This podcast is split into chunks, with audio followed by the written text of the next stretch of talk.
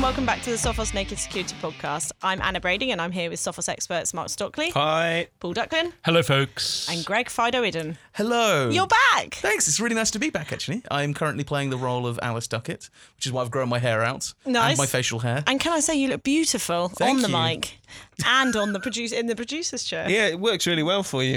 You look like you belong there. Oh, yeah? Okay. Hmm. It'd be hard to prize me out of here, mostly because Alice is slightly smaller than I. It's snug. it's snug, Snug snug, as a bug in a rug, yeah. yeah. yeah. Um, as Alice is out on the on her training course this week, which means she's going to be making us lots of fun videos in future. You're going to take over the producer's chair, as you said, and I'm hoping for some sound effects. Maybe you're gonna what? What are you gonna do to up- up Alice? I tried to a dark yeah, Maybe some maybe some festive jingle bells. I can't believe that you're going to let it pass without adding something, Greg. You, there's going to be some showboating, Insert surely. jingle bells here. Okay, I'll add that on in post. Don't note, worry. note. Done, yeah. Nice. okay. Just as as we go through, if you feel it's appropriate, feel free to add something in. I, I will. Okay. Okay, great. Um, and this is our final episode of the year, guys. Oh. How are you feeling about that? I'm sad. I've just come back and then it's over. Oh, Yeah, no, not there's- those long. two things aren't connected. Okay. Yeah. Really? yeah. If you're lucky, yeah. we'll let you back. We're, we're closing now for Christmas. It's, it's okay, Greg. I'll be here. You guys will be away. Well, it's a podcast with one person. I think that's actually technically that's a monologue. I don't think they A they, they don't quite have the same. I think you could turn it into soliloquy. They don't. Does that You make could this a, do a squeaky voice and a deep voice, and you know, combine them. That's what you can do with your time. Just just practice that. Does a that make days. this a polylog? Uh, yeah. Sorry, I'll add that in post. Don't worry. yeah, if you could. Or just edit out his whole photo. if you could, if you could just make that joke funnier in Yeah, post. yeah, yeah, in post. It's all right. We'll do it all in post. As usual, we've picked the top three stories from the week to discuss on the podcast. So, coming up on today's show, Duck discusses Plundervolt, Greg talks about end to end encryption, and Mark talks about a domain name transfer that was even more painful than usual. So, as it's our last episode of the year, we thought that there's going to be some uh, techies working over Christmas, as I won't be, and Duck will be one of them. One of Duck's Christmas presents I bought him was an Office Dares book, and we thought maybe we could suggest some things that people could do in their office around Christmas to keep them entertained. Duck, have you got some ideas? I do. The good thing about this book is there's nothing that you might expect in here. So there's no suggesting that you photocopy interesting parts of your body. So you can actually do these Never probably without without breaking any laws or health and safety rules. I mean- but they are kind of some of them are quite weird. Well, no one's. I And mean, obviously, we mean only do this on your lunch hour within the laws of your country, etc., and, etc. and only at home. Sorry. uh. Yeah, sure. Yeah. Well, yes. Is that the caveat in the book? Please do. Yeah, please don't try this at work. No, That's no, what I wrote on the front before I gave it to Quite Doug. the opposite. It says the office will never be the same if you dare play the game. Oh. And here's one of them, which it doesn't seem much of a dare to me. It seems like that most techie companies probably did this years ago. Change your company's phone hold music to death metal. And why not? Just use that. Just use Duck's death That metal. reminds me of something that actually happened at Christmas one year at Sophos. What happened at Christmas one year at Sophos? Well, I was I was in a, a video conference with uh, somebody.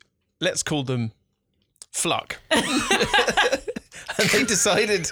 They Can I just say before the story starts that that was not death metal. That was simply traditional metal. Perhaps the archetypal, the, the band that started the modern metal movement. It was What not happened? death Let metal. me let in me put any this sense another of way. the Let me word. put this What- another way. What did he do? Has anyone else in this on this podcast ever been in a meeting where somebody sang War Pigs? Yes, I have. Oh, whoops.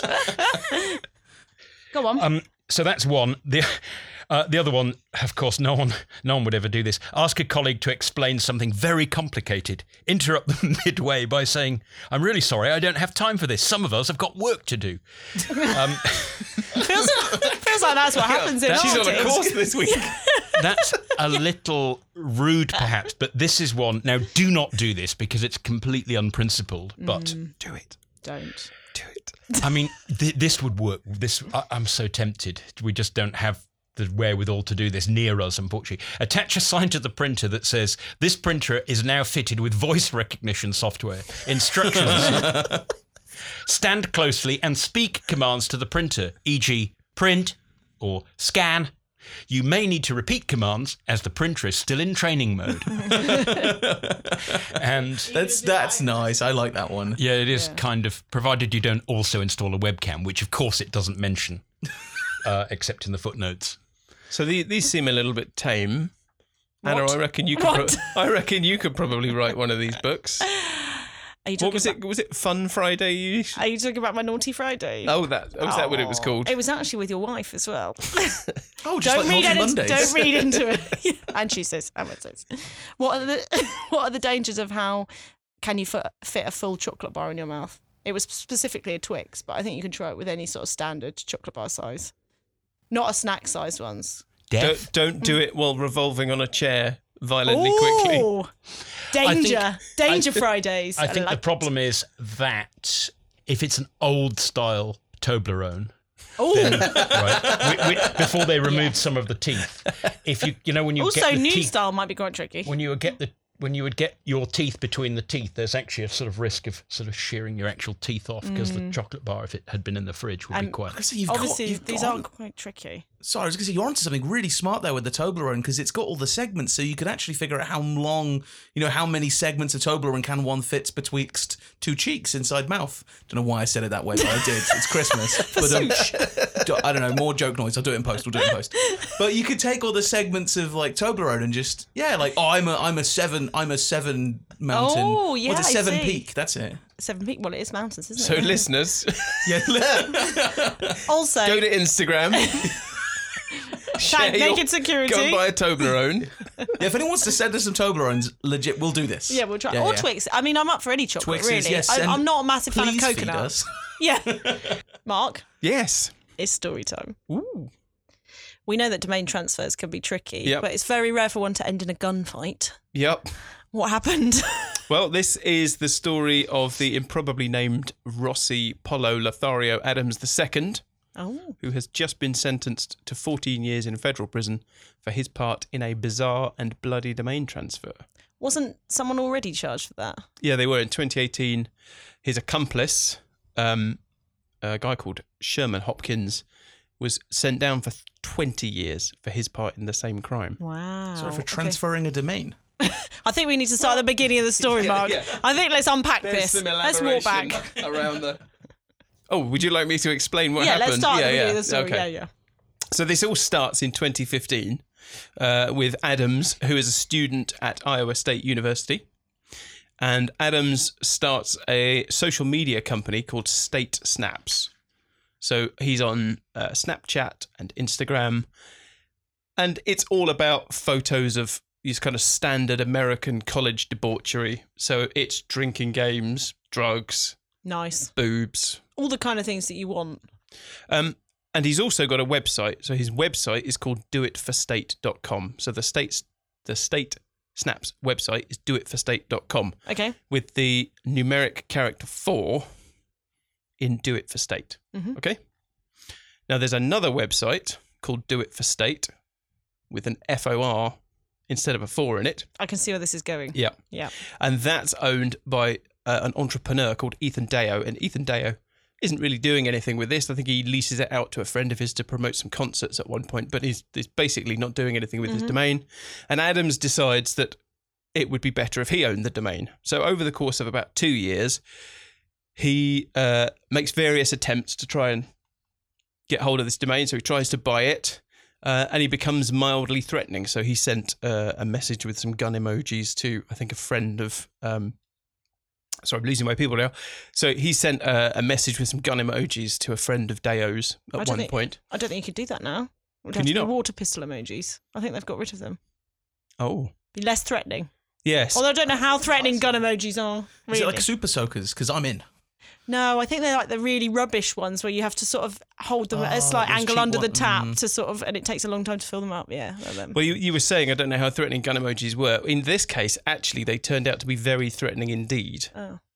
Uh, so the story takes a rather sinister and bizarre turn in 2017. So um, Adams, who's been unsuccessful in his attempts to gain control of his domain, persuades his cousin Sherman Hopkins, who's the guy who went down for 20 years, Mm-hmm. to break into Deo's home. And Hopkins, who's 43, is a convicted felon, and he turns up dressed for burglary. He's not messing around, and he's armed. And he breaks into Deo's home. How do you dress for burglary? Oh, you know, With he's a got like stripy a, top, um, swag bag. like the stocking over the head and Right. Okay. all that kind of stuff. Christmas stocking. I can't imagine it. They're not very like visible. You can't see through them. Very no, festive, some of them are quite knitted. I know there's going to be a really Knit. sad punchline to this, isn't there? Yeah, there, there is, there is. Trust me, there is nothing festive about this story Cool, at cool. all. I'm just going to go back in my hole. Okay, thanks. just beat, just beat yourself. up. So, um, so Deo's hiding upstairs when he notices that uh, somebody's broken into his home, goes and hides in his room. Uh, Hopkins breaks down the door and pulls out a script that he's been given by Adams, which explains how to do a domain transfer for Do It for State. Wow. And he sits down, um, he sits uh, Deo down in front of his computer, tells him to turn it on, puts a gun to his head, and says, basically, you're going to transfer this domain That is terrifying. is uh, it's Yeah. it's bone chilling, isn't it? Yeah. Um, and at some point in the process, they get to a point where they have to hand over a mailing address and a phone number, and at that point, uh, Hopkins pistol whips Deo, Wow. and then a fight breaks out. and Deo gets shot, and then somehow, in the course of this fight, Deo wrestles control of the gun and shoots Hopkins. Wow. So crazy, right? Mm. anyway, push comes to shove. Uh, it's it's very obvious if you've ever done a tran- domain transfer, you have to say who you're transferring it to. So there's a big clue about why Hopkins is there uh, because he's trying to transfer the domain over to his cousin. Yeah. So both of them end up in front of the uh, prosecutor in Iowa, and both of them are going to federal prison. And you, so you say that the the cousin got more than the instigator Yeah. or the mastermind. So the I, I I I don't know what I mean. He was Yeah, a convicted felon already, and he was the guy who's you know he had a, he had a taser and a gun, uh, and he used them both. Scary. Terrifying, isn't it? Yeah. So and weird. What? What on earth? Sorry. Like, there's other TLDs. Was this just to try and get a dot com? No, because it said four, right? And there was a number, numeral four, or the word four, but for dot com. Yeah. There's there's an amount of caring about the domain name here that Yeah. is is Mm. hard to fathom. Yeah, right. I, I had a similar argument with someone else. I was trying to get a domain for something many years So ago. Uh, we didn't end up in any I, fisticuffs. think, I think the but it- argument was then so, it's- like slightly different. We'll call it foo.com because I don't want to reveal the domain. It's an old business. But they had foo.com and I really wanted foo.com. But then there was the TLD of .co. And so once I got foo.co, I sent them an email to them at foo.com from mine, foo at .co, with a very smug, gloaty email about having the shorter TLD. So, I mean, couldn't you have done that? Been You like, won there, Greg, didn't you? Yeah, I That'll did. show 'em. That's me, the highbrow. Stick it to the man. aggre- well, it's passive aggressive and aggressive as I get. Yeah. I think we'd all just like to thank you for your restraint in not shooting the other person. Well, I mean, that When- seems like the first thing you would do, right? I mean, clearly shoot them, right? Because you want the domain. Oh, this is the Oh, maddest crazy. story I've ever heard about a domain. Yeah. Yeah. And we can't really, I mean, at the end of each segment, we usually try and end on advice, but we can't really here. I mean, apart from the obvious. Try a different TLD. Yeah. Maybe just focus on search engine optimization, and you don't need the fancy domain. I'm trying. These are these are good. This is good advice, right? Mark's looking at like, mm, Please tell me you wrote down and don't shoot people. I, I think you're right. I don't think there's there's there's no advice that we can give people here. This is just uh, this is kind of a at the end of the day, this is I was going to say it's a good news story. It's not quite a good news story because you know somebody still got I shot. don't know where the good is. Prison. At least the perpetrators of the Justice. crime ended up where they belong Yeah. Mm. for the Agreed. crimes that they committed, and they're federal sentences, which means that there's no possibility of parole. Okay. Good. I guess it's worth reminding people who do have domain names that in the real world that if they haven't set the what what their provider offers for domain name lockdown Mm. then it's very easy for you to lose control of a domain that you actually do require without any notice like, hey, there's a guy with a gun crawling around downstairs, which at least is a giveaway that something bad is happening. And of course, if someone can rip off your domain, then they've basically hacked your servers without hacking your servers because they just send people to their service instead of to yours. Yep. So in real life, this idea of domain name lockdown, which makes it, which raises the bar for a crook to log in and transfer the registration of the domain to to somebody else, i.e., him or herself, it's very much worth doing. My understanding is most registrars will do that by default these days when you when you first register. But if you have an old domain name that you do rely on and you don't want it to be associated with badware and malware, then consider this lockdown because a domain name hijack is a fantastic way for crooks to get into your digital life mm. and into your digital business. And while you're there, make sure you auto renew as well. So whether it's default or not, all of these options tend to be a kind of tick box away these mm. days.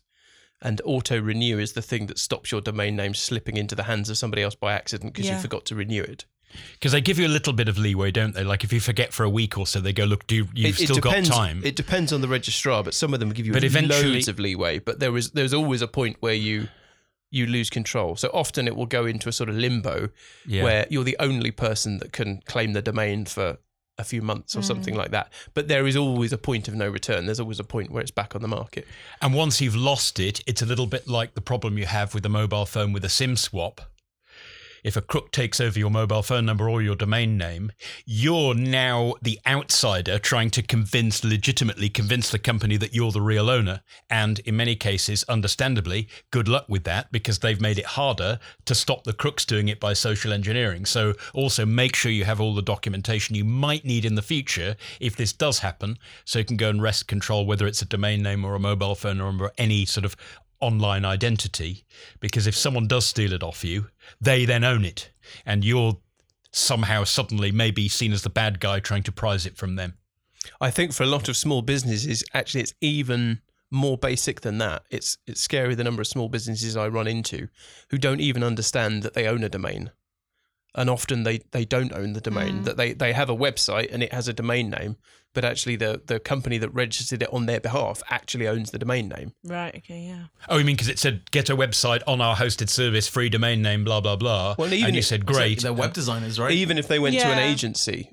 it, Yeah. it's often actually registered in the name of the agency, and the the the small business doesn't have the wherewithal Yeah. to actually sort of claim control of that. So they, they don't know what their login is to the hosting company and all that kind of thing. I've certainly built websites for people and registered domain names for them. And forgot to renew. But we won't talk about that. wah, wah, wah. There we go. Do it in post. did you get it back in the end or was it gone no, for good because I thought I only did it to help him out. It was fine. Let's not talk about it anymore. Great story. Very Christmassy. yeah. Yeah. Doug, you're talking to us today about the latest bug with an interesting name or B Wayne?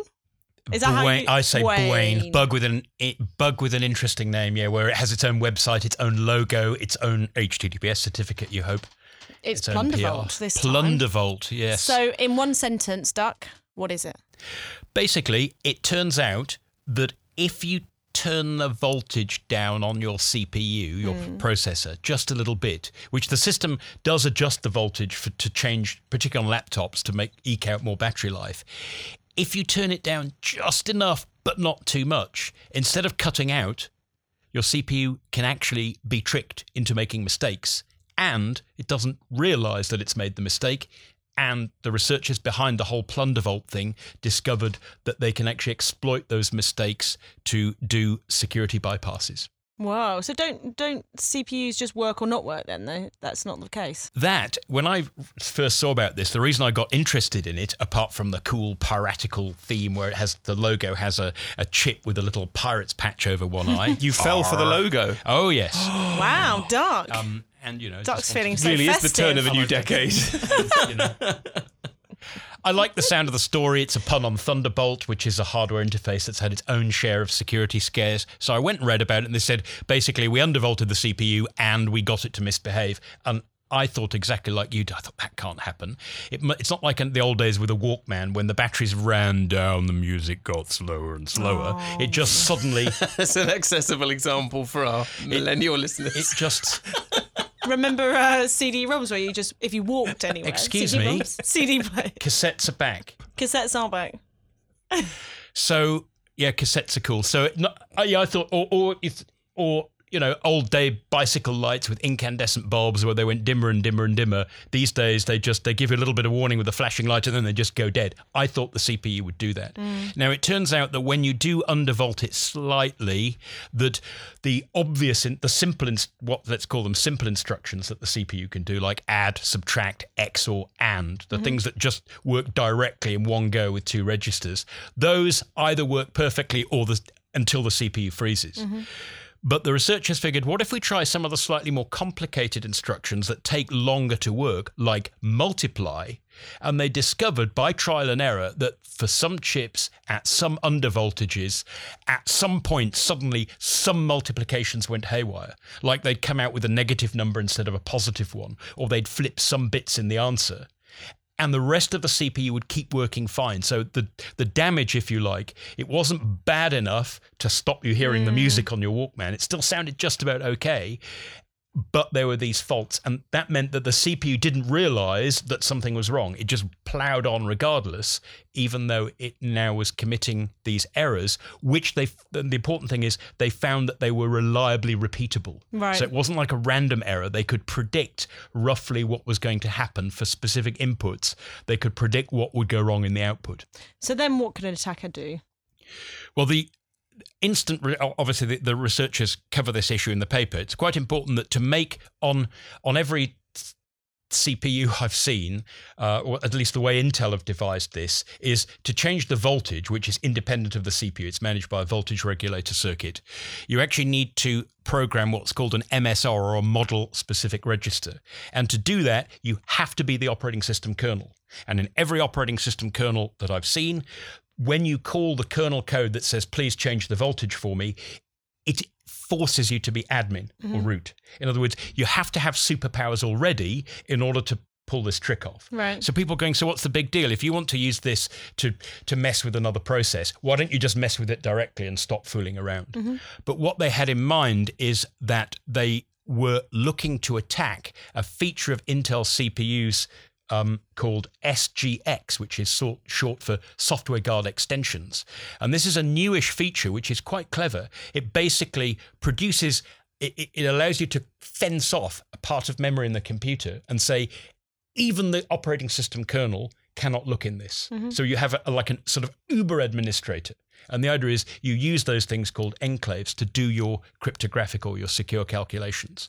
And what they wanted to do, they wanted to see if they could get admin outside the enclave and then use this undervoltage trick, which doesn't actually involve modifying any memory in the computer directly, to cause this secure code, which was above administrator, way above even kernel privilege, and get it to misbehave. Because if they could, then they figured those enclaves are usually used for security, cryptographic calculations, storing data that you don't want anyone to be able to spy on, even the operating system kernel. If they could peek in there, then they'd achieved quite a dangerous result. And that they did actually get that far. They were able to do just that. So how do people find out if Plundervolt's an issue for them? Well, the the re- most modern Intel CPUs do have support for this SGX feature, uh, which this attack was specifically designed to exploit. Okay. Not everybody you run software that makes use of it, and not all computers actually support the SGX enclaving system, even if the CPU does. I believe Map, Map, Maple AcBooks, Apple that thing. yeah, app Macs, MacBooks. Uh, they theoretically support SGX, but there's no option in the hardware to turn it on. Yeah. So you kind of think, well, maybe I don't have to worry about this. Um, the problem is that that as Mark pointed out, there are many other parts of the system that could go wrong. So Intel's solution, at least for the time being, while they're looking at what the other implications might be, is to say what we're going to do is we're actually we're not going to try and modify the SGX to be resilient to undervolting. We're going to actually stop people from undervolting the CPU hmm. by default, so that if there are other things that could go wrong, we'll head them off. Mm-hmm. They figure it's okay to adjust the voltage, but the idea that a program just does it at runtime, if you can do that, then you can already do a denial of service attack, right? You just shut the voltage down till the Yeah. computer dies at the point you want. So their fix is that um, when if you apply a BIOS fix that they've now provided as a result of this paper, then you kind of, at least for the time being, you solve the known side effects of this problem for the for the moment. You simply prevent the voltage from being fiddled with in this way. Yeah. It's a very long answer that says download the BIOS update. There's if you go to nakedsecurity.sophos.com, we've got links to the Plundervolt paper, Intel's security response, and Intel's advice on how to do your BIOS upgrade. Greg, Because stick them in the show notes. That will that will essentially render you at least in the short term immune to this particular attack. Mm-hmm. So your CPU, you won't be able to fiddle with the voltage. So this attack should be kind of moot. Duck, I promise I was listening, but does anybody else think that Maple Akintosh would be a brilliant name for a Mac knockoff? I, I, I want a PacMook Pro or whatever it is. PacMook Pro? What was it? Fido. Oh, I haven't called you for Fido for a long time. because you haven't called for me in Fido. ages. I know. Oh, sorry, Greg. it's a bit awkward. That's not a conversation for the podcast. Maybe there's something in the Dare book about that. See if we can find it. While riding a lift, gasp dramatically every time the doors open. From the Anna Brading School of uh, Naughty Fridays, you can see if you can fit three crackers, if you can eat three crackers in a minute. What, a Christmas cracker? That's quite big. Yeah. yeah, it smells Especially with, with a popping bit. I think they are. That's for American listeners. I think that's what you guys call a graham cracker. It's no, that's digestive biscuits. is it? Yeah, graham graham crackers cracker. are slightly different, aren't they? It's a thing that's they're very dry. biscuits. As soon as you start eating one, your mouth goes, and you Yeah. can't eat a second. I was or really third. cocky and thought I could, but turns out I can't. Anyway, Fido, yes, back to you. Hey. Sorry I haven't called in a while. it's all right. Could at least text. I'm ghosting you. Oh my god. Congress Oh, gave that's Apple and Facebook a bit of an ultimatum this week, didn't they? They did, yeah. So, uh, well, we say this week. I think it was on. Was it last Tuesday? Tuesday, tenth of December. Um, Um, so there'd been this uh, Senate judici- judiciary. I can't even say that word. Senate judiciary uh, committee hearing. Still can't say it. I say, oh, I- well, when I was in the judiciary, my goodness, back in 1674, betwixt. I'll edit this bit out, shall I? I'll edit it out. Um, Don't edit out the bit where you said betwixt your It's staying in. It's staying in. Uh, okay, so the U.S. Con- so the U.S. Congress they they um, told representatives from Facebook and Apple basically to go and put back doors in their encryption, or Congress is going to go and pass a bunch of laws and force them to do it instead. So Senator Lindsey Graham told uh, Facebook and Apple reps. Actually, there's a re- couple of quotes which I'm going to smash together here. I think they said. Uh, you're going to find a way to do this, or we're going to do this for you. We're not going to live in a world where a bunch of child abusers and terrorists have a safe haven to practice their craft. Period. End of discussion. It's like being told off by a teacher. It is. It is. It's very authoritative, isn't it? Um, I think we should probably unpack end-to-end encryption because hopefully people understand encryption here, making using maths to effectively make things unreadable apart from the intended recipients. Um, but end-to-end encryption is the use of encryption, as the name it suggests, so that the entire communication end to end is encrypted so that no one in the middle of that sort of communication can grab a message. So if I send you a nice encrypted message end to end, I encrypt it on my device, Anna, and it doesn't matter who it goes through. It could go through loads of different computers. Once it reaches you, you are the only person who can decrypt it, and that's end to end encryption. And it means that we can uh, send communications over untrusted networks. And Facebook currently offers that now for everything, or So, as far as I'm aware, they use it in WhatsApp by default. It's been in there for quite some time, actually. Um, it's available in Facebook Messenger, but only if you go and turn it on yourself. It's an optional feature. I think it's on a per chat basis. Uh, and I don't believe Instagram has end to end encryption at all. okay, I mean, ultimately, en- encryption is one of the foundational technologies that lets this whole information revolution take place. It's that ability to communicate securely over public, untrusted networks. You know, the internet is like the wild, wild west. Anyone can just connect, get connected to it. Anyone can send communications over it, and you know, in many cases, anyone can sort of stand up a wireless access point or and start intercepting traffic, or you know, they can uh, run servers and all sorts. It, it's, it's well, very whoever open. you are, you're almost certainly using infrastructure owned by somebody else Yeah. yeah. that you have no re- particular reason to trust. Mm-hmm. Exactly. And encryption is what lets us then use all these kind of technologies safely. And it, and there's loads of things like so thanks to encryption that's used in DRM, digital rights management, things like I'm going to just pick one provider, but there's many other streaming services like this. That's my caveat. Uh, you know, Netflix used things like DRM and encryption to encrypt movies so that when it comes to your computer, only you with you know your valid credentials can decrypt it and stream it, and it makes it harder for you to steal it as a file and share it with other people. So encryption is a really important technology to let us have things just like watching TV and you know uh, satellites and cable and and streaming services. Uh, it lets us um, it lets us do things like online banking. You know, it lets us use payment systems without having to worry about someone might steal our banking credentials or you know our bank account details when we're filling it in in a form. Uh, it lets us work remotely. You know, if, if people like working away from the office, not having to be physically on that network in that building using things like encryption which is part of VPN or SSH or almost every other remote sort of desktop protocol like technology hmm. you know that ability to be able to work wherever you are over the internet safely from the comfort of your pajamas in the living room encryption is what helps you do that. So encryption is really important. This list is huge. Encryption is the the enabler to have this kind of public internet boom that we've had. So then when you start hearing stuff like you know like this where they're trying to say well you've got to put back doors in it starts to make some major worries. Um So, but technically, it would be possible to have a, a system of encryption where keys are shared with some trusted third party, wouldn't it? I mean, what's the so you don't not have encryption if you have that sort of backdoor. Yeah. So, what's the So I mean, What's the there's problem? There's many proposals for how you might try and backdoor encryption, but they all suffer from a lot of major problems. And I, I think a nice way of summarizing it is that by weakening encryption for someone means weakening encryption for everyone. Um, there's a nice quote from Bruce Schneier, which was actually used in the article by Lisa on Naked Security. Um, it's where uh, so Bruce says you have to make a choice. Either everyone gets to spy or no one gets to spy. You can't have we get to spy, you don't. That's not the way that tech works. And and it's true with encryption. If I was to backdoor encryption and create a master key, um, a master key it's like a it's a an encryption key is just a string of text. Uh, people think of encryption keys; it sounds kind of fancy, like it's like a physical key that you know. If you've seen the movie GoldenEye, it's like the GoldenEye kind of these magic keys and twisting locks, and you think they're kind of fancy. But Yeah. an encryption key is ultimately well, let's take an AES two five six bit encryption key. You can put that into sixty four characters. So sixty four letters and numbers is all you need to be an encryption key. And if that was the master key to the world, 64 characters. I can write that down. I can put that in a tweet. I can copy and paste that. Um, and not no, only no one's gonna no one's gonna notice you smuggling that out of a building. exactly. I mean, one certain people could easily just read that. I mean, people learn the digits of pi up to astronomical values. 64. Yeah, but that's there's a serious side to that. Learning pi. I mean, that's kind of important, right? it is. I mean, ask an engineer. You don't need to know that many of them. Not that many digits of pi.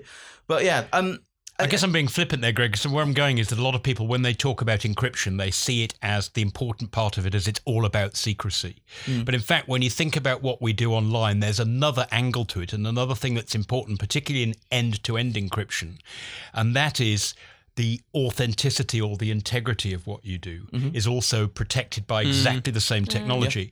Now, if I had to, if if in my online banking, if I could only, if I could pick either to keep it secret what I was spending with whom, or stop the crooks fiddling where the money went when I spent it, I would take the latter. I'd rather take the risk of people knowing, being able to spy on what I was actually spending than actually steal my money. And the point is that encryption, the technology we use, actually allows you and is very important for doing both of those. Yes. So it's not about, oh, I've got something to hide. And by the way, everybody has something to hide because it may be that the government requires you to keep them something secret and not tell them to the whole world. Um, but also that you have this need to know that what you see coming back from a website or what you're sending there, the instructions you're sending, arrive in the same form that you sent them. Not so much that you don't want people to see them, but you don't want them to be messed with along the way. Yeah, exactly. Imagine if you were like sharing a file with a friend on a messaging app and someone was able to intercept that, you know, it wasn't encrypted and they could manipulate it, put some malware or something in that file or delete an important part or maybe change the terms of a contract, right? So yeah, that's a really good point. exactly. And in the days before HTTPS, that's exactly what some malware would do. Oh, yeah. Basically, you download the legit file and it just gets changed along the way. So there's nothing to go and look for on the server that you're downloading the malware from. It's just added on the fly because there's nothing to protect it while it's in transit. So you didn't mind people knowing what you were downloading. You just wanted to know that you were getting the original stuff. Yeah. And that's the other thing that we lose if we don't have encryption. It's not about keeping secrets, as important as that might be. It's also about doing the right thing all the time and not allowing the crooks to wander in and, and trick you in a way that you can't detect. So just to, so again, the Congress isn't saying that we can't have encryption. What Yeah. they're saying is Let us in. you, you can't have encryption that we can't crack. So the vulnerability here, Well, just to be fair, Congress isn't quite saying it yet. There's a judiciary. Yeah. Um, but the, the mood music is very clear. Yeah. Directors of the FBI have been going around for a number of years, basically, Absolutely, basically saying, kind of setting the groundwork for this and saying, yeah. this is what we want. You this hear it out of need. the UK as well. You Exactly, hear it out of. Australia quite Yeah. frequently. This this murmuring that oh you've got to you've got to whenever there's a key you've got to give us a spare copy and we'll So- put it in the cupboard. to get down the vulnerability here is let's say if, if you steal my encryption key for something then you can get access to me Yeah. and my communications but if there's a master key that is a backdoor to everyone or there's some vault where you know a collection of second keys is kept then actually that becomes the most desirable hacking target in the world. anywhere doesn't it Anyway, yeah, and that and that's the other thing is you know that if you're creating a master key for like everyone's communications, who determines who gets to have that master key? Yeah. You know, you get one government mm. saying, "Well, we want we want it," but they're claiming that they're the good guys.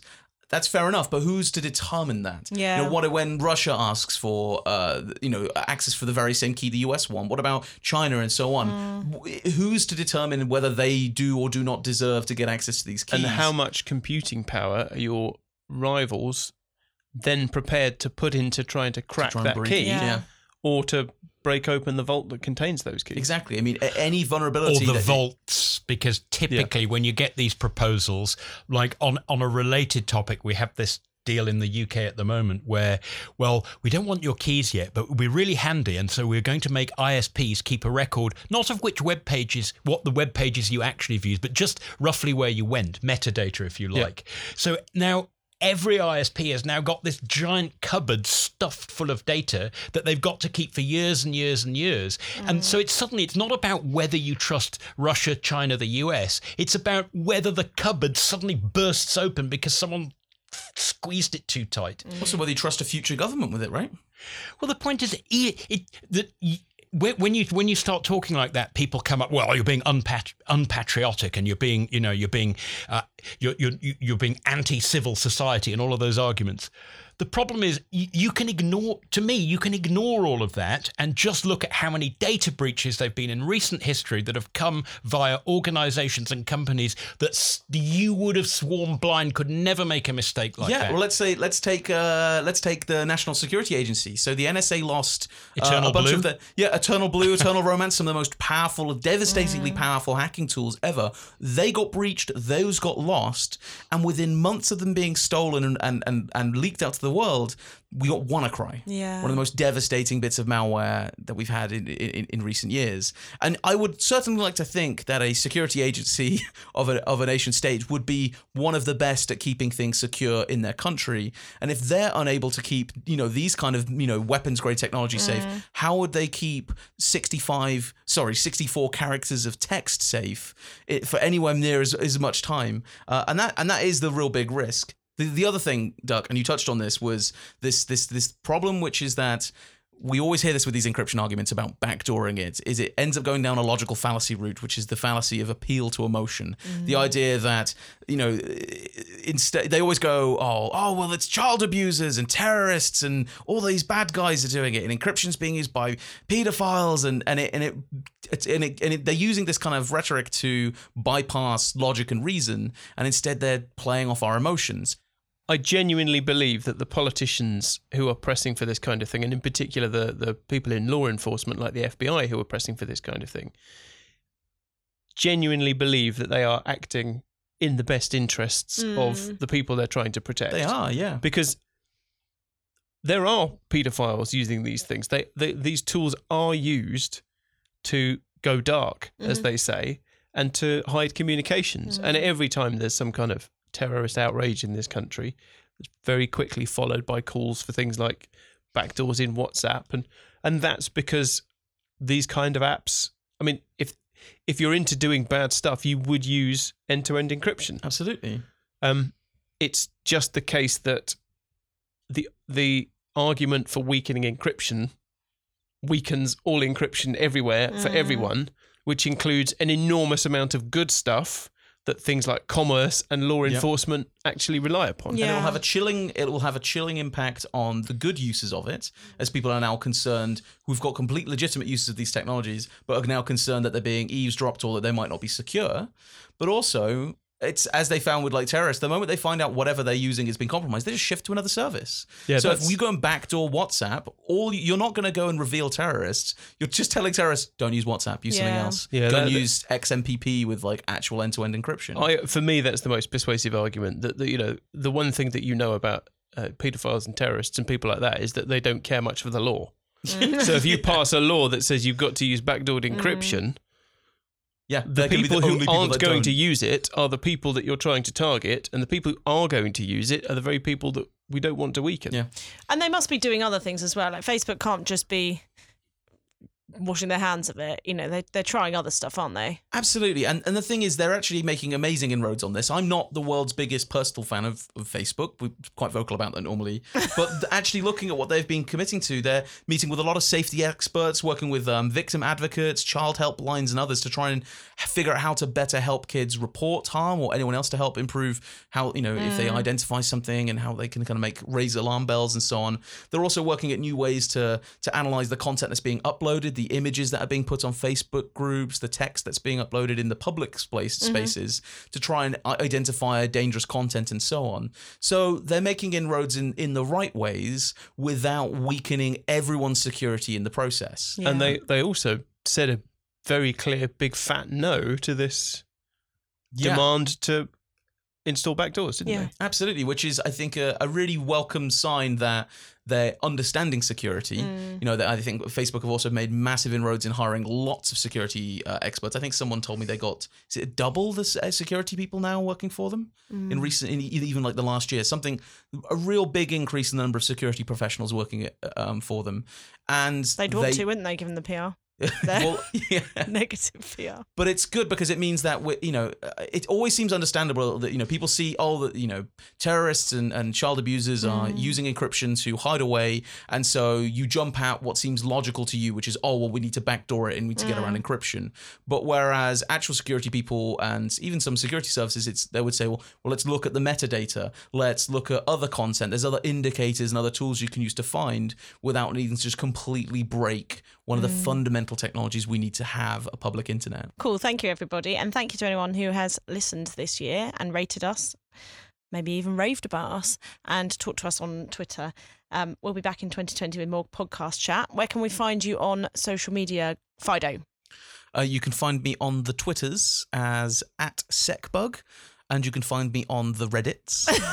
as I'm going to say it like that from now on. Uh, you can find me on the Reddits as uh, the uh, sorry, just SecBug again. You know, short for security bug. S E C B U G. See what you did And there. in the judiciary. Judiciary committees. How about you, Max?